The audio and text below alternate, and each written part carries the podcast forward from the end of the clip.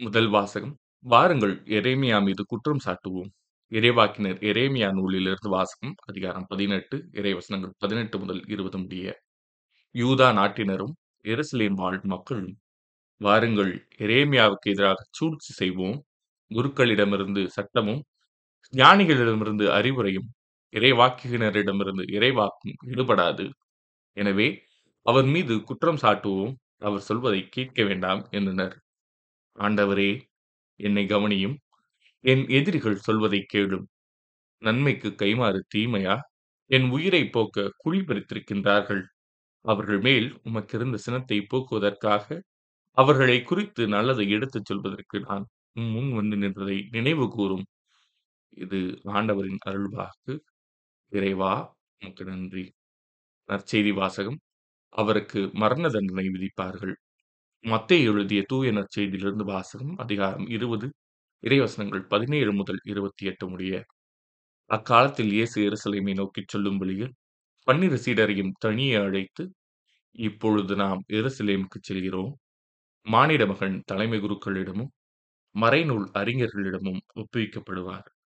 அவர்கள் அவருக்கு மரண தண்டனை விதிப்பார்கள்.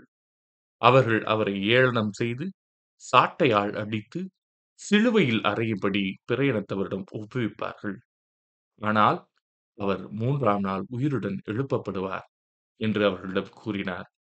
பின்பு சபதேவின் மனைவி தம் மக்களோடு ஒரு வேண்டுகோள் விடுக்குமாறு இயேசுவிடம் வந்து படிந்து நின்றார். உமக்கு என்ன வேண்டும்? என்று இயேசு அவரிடம் கேட்டார். அவர் நீர் ஆட்சி புரியும் போது என் மக்களாகியவர்கள் இருவருள் ஒருவன் உமது அரியணையின் வலப்புறமும் இன்னொருவன் இடப்புறமும் அமரச் செய்யும் என்று வேண்டினார். அதற்கு இயேசு நீங்கள் என்ன கேட்கிறீர்கள் என உங்களுக்கு தெரியவில்லை. நான் குடிக்கப் போகும் துன்பக் கிண்ணத்தில் உங்களால் குடிக்க இயலுமா? என்று கேட்டார். அவர்கள் எங்களால் இயலும் என்றார்கள்.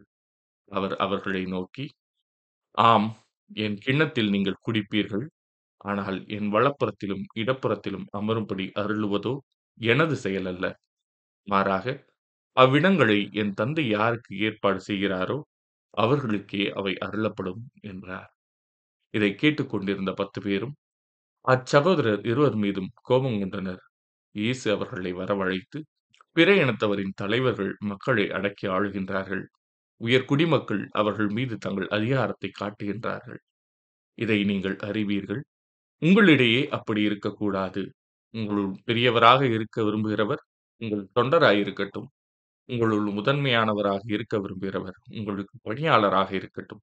இவ்வாறே மானிட மகனும் தொண்டு ஏற்பதற்கல்ல தொண்டு ஆற்றுவதற்கும் பலருடைய மீட்புக்கு ஈடாக தம் உயிரை கொடுப்பதற்கும் வந்தார் என்று கூறினார். இது ஆண்டவரின் அருள்வாக்கு. கிறிஸ்துவே உமக்கு புகழ்.